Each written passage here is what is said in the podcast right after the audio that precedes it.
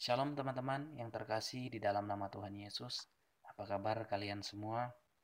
Saya doakan agar kita terus dipelihara dan dijaga oleh Tuhan.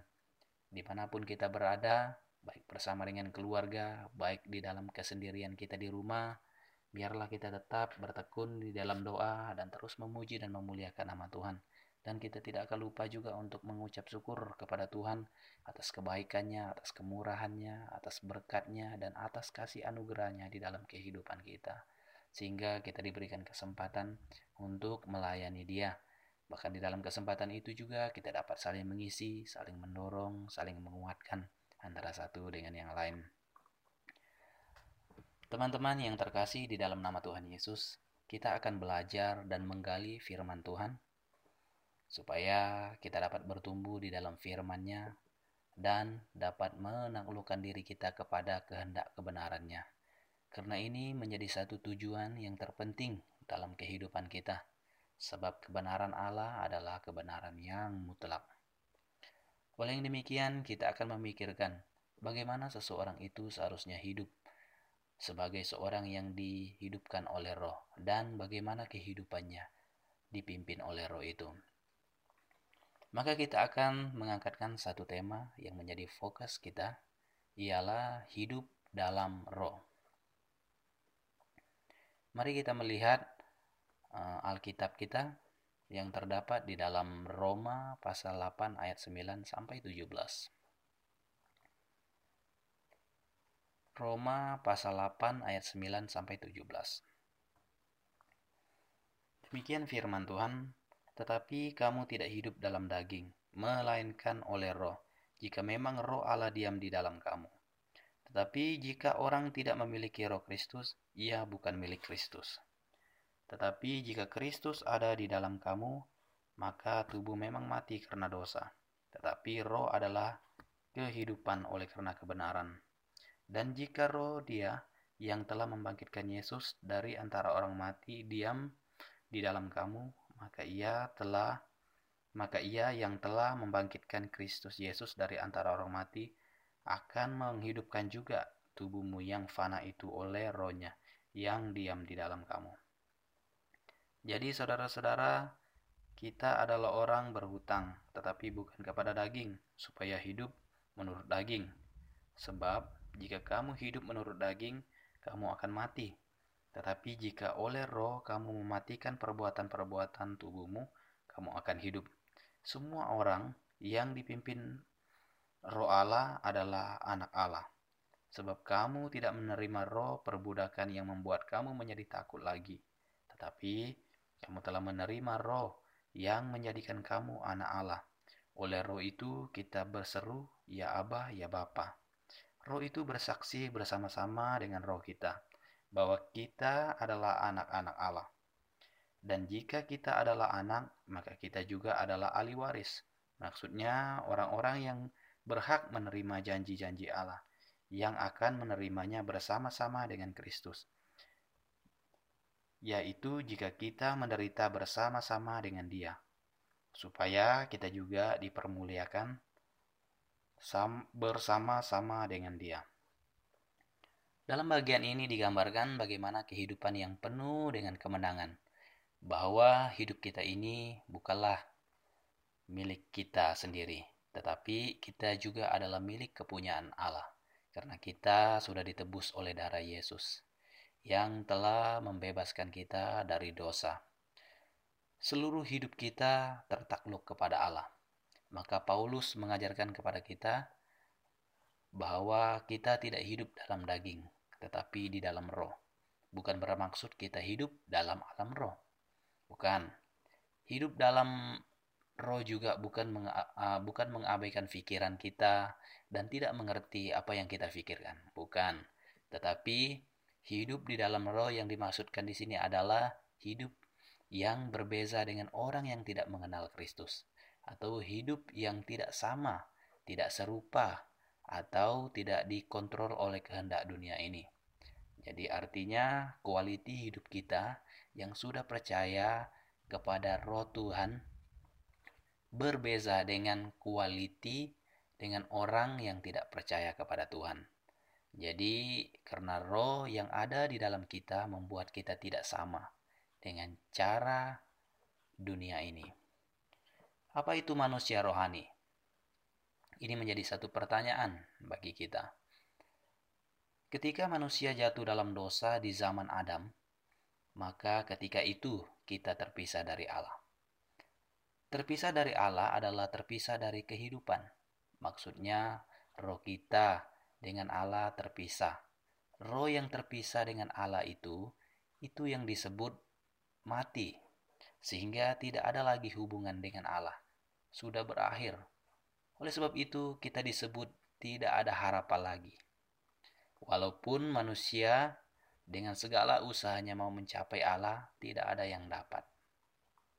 Oleh sebab itu, Kristus datang untuk menebus kita dari kematian, supaya kita dapat hidup di dalamnya dan dimenteraikan kita dengan rohnya yang kudus. Maka hidup yang kita hidupi adalah anugerah Allah semata-mata. Oleh sebab itu, Rasul Paulus berkata, kalau siapa yang tidak mempunyai roh, ia bukan milik Kristus. Artinya, kalau roh Kristus tidak ada dalam kita, maka kita bukanlah milik Kristus. Tetapi, barang siapa yang memiliki roh Kristus, ia adalah milik Kristus. Namun, kalau Kristus hidup di dalam kita, maka tubuh memang mati karena dosa, tetapi roh adalah kehidupan. Artinya memang tubuh kita ini akan mati kelak, tetapi kita akan dibangkitkan dengan tubuh kemuliaan untuk hidup yang kekal. Kita dihidupkan karena kebenaran. Karena itu, hidup kita harus benar. Dan tidak mungkin orang yang sudah mengenal Tuhan tidak melakukan yang benar. Maka tidak mungkin orang yang mengenal Tuhan tidak mengerti kebenaran. Dan tidak mungkin orang yang mengenal Tuhan jauh dari kebenaran. Jadi inilah perbezaan orang yang mengenal Tuhan dengan orang yang tidak mengenal Tuhan. Dan ini adalah gambaran orang yang tidak mengenal Tuhan dan orang yang sudah mengenal Tuhan. Jadi roh sudah membangkitkan Kristus dari antara orang mati, diam di dalam kita. Maka dia yang membangkitkan Kristus akan membangkitkan tubuh yang fana ini oleh rohnya yang diam di dalam kita.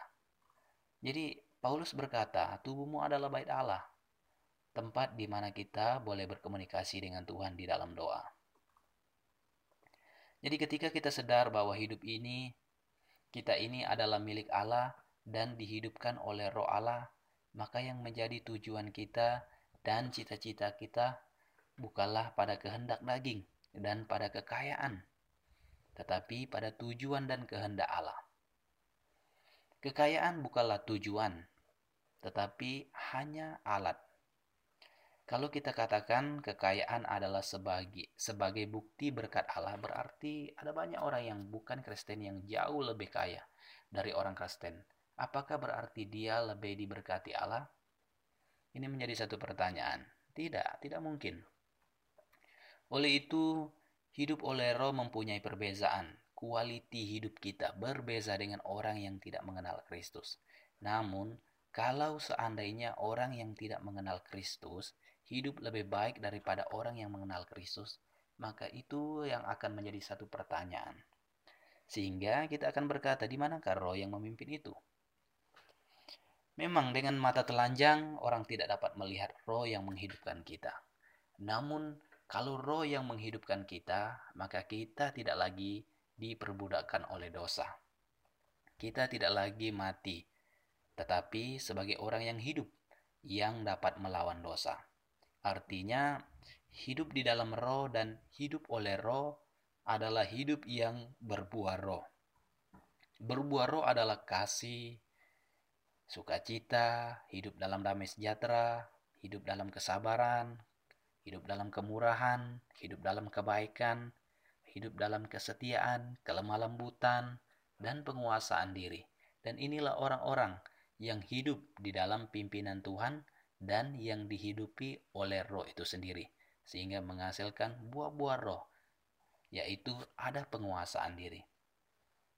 Dan itu adalah tanda yang bukan hanya diucapkan sebagai slogan, bukan juga hanya satu kalimat, dan bukan juga sekedar semangat yang dengan teriak, tetapi terlihat, terasa, terukur, dan teruji.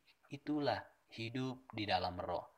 Alangkah indahnya jikalau kita sungguh-sungguh hidup menurut roh.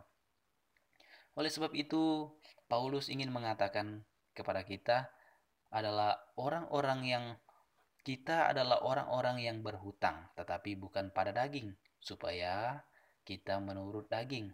Tidak, tetapi kita berhutang kepada roh. Maka itu kita harus hidup di dalam roh. Artinya, Allah telah menyelamatkan kita, menebus kita, dan telah memberikan anaknya yang tunggal supaya kita Eh, dapat dilepaskan daripada seluruh ikatan-ikatan dosa. Jadi, maka dengan itu kita menjadi hamba terhadap roh Allah, bukan kepada daging. Kalau kita belum ditebus oleh roh, maka kita berhutang pada daging, yaitu menjadi milik daging dan menjadi budaknya daging. Sayangnya, hidup kita ini terpenjara di dalam tubuh daging kita memori masa lalu kita, kejahatan masa lalu kita selalu datang silih berganti dalam dalam kehidupan kita, mengganggu hidup kita. Tetapi kita harus ingat, kita tidak berhutang pada daging. Karena itu kita harus mengusir keinginan itu, melawan keinginan itu dengan hidup dalam pimpinan roh itu. Kita harus akui dalam kejujuran kita bahwa hal ini tidak senang. Hidup kita pasang surut, naik turun, kadang di bawah, kadang kuat. Tetapi pertandingan kita harus terus berjalan, tidak dapat diabaikan. Inilah sebuah realiti dari sebuah perjalanan hidup bersama dengan Tuhan. Jadi saudara atau teman-teman yang terkasih di dalam Tuhan, berusahalah hidup sesuai dengan kehendak Tuhan. Belajarlah mengerti kehendaknya dan hidup dalam pimpinannya. Ketika Yesus berkata, "Sesiapa yang mau mengikut Aku, ia harus menyangkal dirinya." Artinya, kita harus menaklukkan diri kita pada kehendaknya, karena hidup kita bukanlah milik kita sendiri lagi, karena kita adalah milik Kristus yang sudah ditebus dengan harga yang mahal, sehingga hidup kita tidak lagi menurut daging, tetapi roh Allah itu yang menguasai hidup kita, sehingga kita dapat berbuah lebat. Demikian firman Tuhan, Tuhan memberkati.